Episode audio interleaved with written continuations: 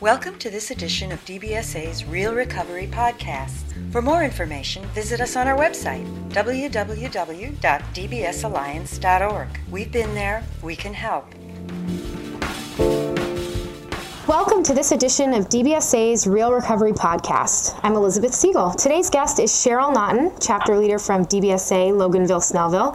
Cheryl is joining us today to talk a little bit about new chapters and chapters in general. Welcome, Cheryl.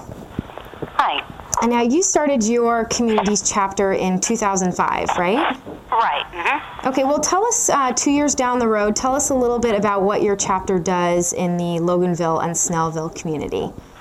Okay, well, actually, our first chapter, we started, I mean, our first group was in Loganville at a local church. And about a year after we started that one, we started one at uh, one of the local mental health facilities here in Lawrenceville. And in March, we'll be starting one in Norcross and Decatur. So our groups, basically what we do is the, the one in Loganville is at a church, and we service that community um, through meetings, just basic meetings. Mm-hmm. At um, at the hospital, we're able to service them with a meeting, and we also provide them with literature. And now we have a class that we have going over there, just a, a basic recovery course there. So they're they're very supportive of us. So that group has grown quickly. Well, that sounds great. And aside from the support groups, and it sounds like you, you're very close to having three in your chapter, um, what kind of education and advocacy do you do? Well, as far as advocacy, we, we mostly follow what you have online, mm-hmm. and we you know we write in, we we do a lot with the letters that you have online, and we talk to to local in the, in the local community, just mostly awareness. Mm-hmm. So as far as that goes, and education, we have usually an education program at least once or twice a month, where we have um, a local person come in and talk to us from everything from spirituality to meditation medication, relaxation techniques, just about anything that is um, related to the mental illness and our group and what they want to hear. Well, that sounds like it would be very helpful for people living with a mood disorder. In particular, um, what what was the most recent education uh, session you did? Most recently, we had someone come out and teach us uh, how to do some quick relaxation techniques and just sort of some visual things to, to um, relax you during times of anxiety or to help you sleep at night or to calm you during the day. And basically, it was visualization techniques and how to get yourself into a spot where you can relax and, and sort of recover a little bit from that anxiety. Mm-hmm. That's a really great way to um, serve your community. And then you were also talking about um, awareness and working on building awareness in your community. What's that been like?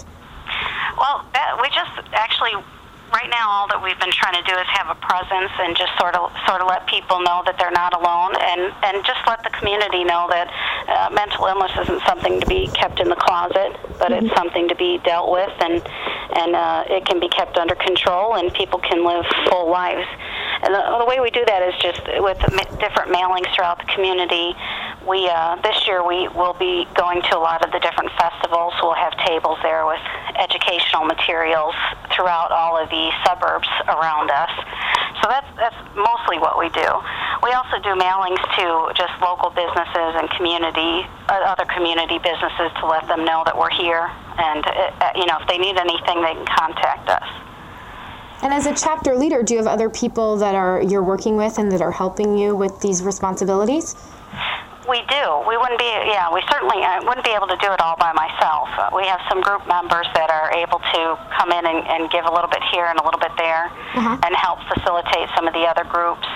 We also have um, some people who are involved with the media who run ads and press releases for us, so that's very helpful. But we definitely have a structure, and uh, we we have a lot of people that volunteer on mailings and creating databases and just all around awareness, really. And these are people that you met once the group started going, right? Or did you know some of them beforehand? No, these are all people I met through the groups. We what we do is we have a sign-in sheet, and we ask people if they, when they come in for the first time, if they want to share their email address with us, and then we take that address and put it into a, a larger database. And whenever we need volunteer help or uh, if something new is happening with the chapter, we send a mass email to all those people. Mm-hmm. And generally, that's how we get in touch with them to respond that and through actually seeing them in the groups. But several people that come even more sporadically are willing to help with volunteer projects, even though they're not regular attenders. And how often do um, how often do your groups meet? Uh, both groups meet weekly. Mm-hmm. The Tuesday and the Wednesday night group. They, and the um, Norcross group will also meet every week. And are those in and those are in different communities around the Loganville Snellville area? Yeah, they're all different suburbs around here. We started the first one where it was going to be twice a month, and uh, the group actually decided that they wanted to meet more frequently. And we did that with the second group as well, and both groups decided that they wanted to meet more frequently. So then we went into meeting once a week. Wow. And what do you, I mean, if you had to put it into words, what would you say um, people that come to your DBSA support group, what do you think they get out of it? I think, uh, I think the biggest thing that they get out of it at first is knowing that they're not alone. I think later what they get out of it is just support from other people. I think that the majority of the people that come into the group don't really have much of a support, a social support system. And once they come into the group, they start meeting people and uh, they start getting to know and they reach out and you know it's amazing to watch one phone call turn into a regular lunch appointment to these larger social gatherings. And all of a sudden they seem to have created their own network which they didn't have that when they came in. So that's one of the most satisfying things I can imagine that would be probably, especially if you don't have a, a support network to begin with, that can be a great way to find people who have been there and who know what you're going through. Absolutely. And I think peer support is definitely very important to recovery. Um, I agree. But do you have any experience where you've seen someone who's come into the support group really make strides toward recovery? We do. We, we're fortunate because the, our group that meets at the local hospital has a lot of people who are newly diagnosed. So, so we do get to see them from, they come a lot of times right out of the day program, uh, having, you know, their diagnosis might be just four or six weeks old. So they don't really know very much about the illness. So we get to see them go from being sort of frail and fragile to being productive and, and back to their jobs and feeling some strength and just really getting back into their lives. A lot of times they don't think that, that they can do that when they first get out. So, so it's really great to see that. We do have a, an opportunity, especially at the Lawrenceville group, to see that. And why did you choose to start um, a chapter in your community? Well, I I was I was in the hospital and uh, the hospital had given me the DBSA website, and I went to a support group that was here locally, and uh, she was ha- couldn't do it anymore. So I decided to start the chapter. I just I was so amazed and floored that they I had never heard of anything like this before, and it was so valuable to me during that time that I just thought it was important for us to keep it going. So so then we started groups more on our side of town and just trying to grow it ever since then. And do you work with other uh, chapter leaders in Georgia? Do you have that chance? Well, we that's uh, yes, that's very new opportunity. Just um, maybe since the end of last year that I've actually been in contact with all of them, and we've been able to have some discussions and uh, exchange of information and we hope to, right now we're trying to put together some information for a statewide media sort of blitz or campaign, whatever you want to call it. And so we're working on that now together. And um, our next thing will be doing some mailings together to just about statewide if we can get there. So, so yeah, we are now starting to coordinate more. And I always encourage people to um, meet the other people who are in the area who are running community chapters or running support groups just so they can trade ideas. That's always a great idea. mm-hmm. Yeah, yeah. We've actually, it, you know, for it, it didn't really occur to me till the end of last year, and now, now we've uh, met as far as phone and email goes. So we haven't physically met in person, but it does make a difference. Well, and there's so many um, resources that are out there and it's all about learning where they are and, and who can point you in the right direction. Exactly, exactly, and that's what we're experiencing in our groups too. Is you know, before you know it, if you if you if you make people aware, people will rise to the occasion, and, and those people are in all different areas who can provide so many different services, or you know, like people in the media or people who run larger companies. There's always something that they can contribute.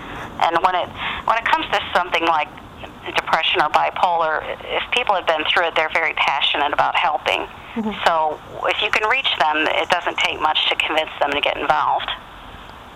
I agree. And also, in terms of, um, I know that there's always room for more support, and it sounds like your chapter is really just doing a wonderful job in the area. But what are your plans for the future with your chapter? Do you have any, aside from the support group that you're starting in the near future, what would you envision your chapter to be five years down the road, seven years down the road? Well, actually, I would hope that by then we'll be at the state level. Mm-hmm. By you know, especially by five years down the road. Right now, our you know, like I said, we're targeting awareness in the community, and, and really we need to get some some volunteers out there, and that will be the base level or the foundation. And then we're going to move more into um, obviously continuing to grow and start new groups, but we'd like to go more into a statewide organization where we can be helpful throughout the state and I think we're we're taking steps to make that happen now. We're just not fully there yet. Okay. And just um, in terms of if there was someone listening to this uh, podcast that were thinking about starting their own community chapter, um, what would your advice be for someone who's just beginning? Well, my advice would be to just to take it slow and understand that it takes a little time for, for things to catch on and for people to become aware that you're even there and uh, and and the other thing would be just just do it. It's such an incredible experience to to be able to be with people and to witness some of the miracles that happen in those meetings, and just take it slow and steady. Thank you so much for joining us. Thank you for being a part of DBSA's Real Recovery podcast. This has been a production of the Depression and Bipolar Support Alliance. For more information, go to www.dbsalliance.org or call 1 800 826 3632. We've been there, we can help.